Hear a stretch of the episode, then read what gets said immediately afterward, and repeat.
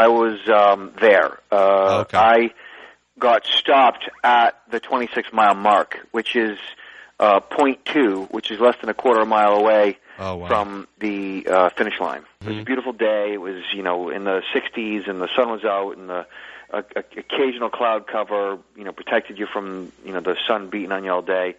And you know the whole way, you know you're smelling people cooking uh, barbecue ribs and uh, burgers and dogs, and it was it was heavenly. It was a great day. It was a, Yeah. a perfect run.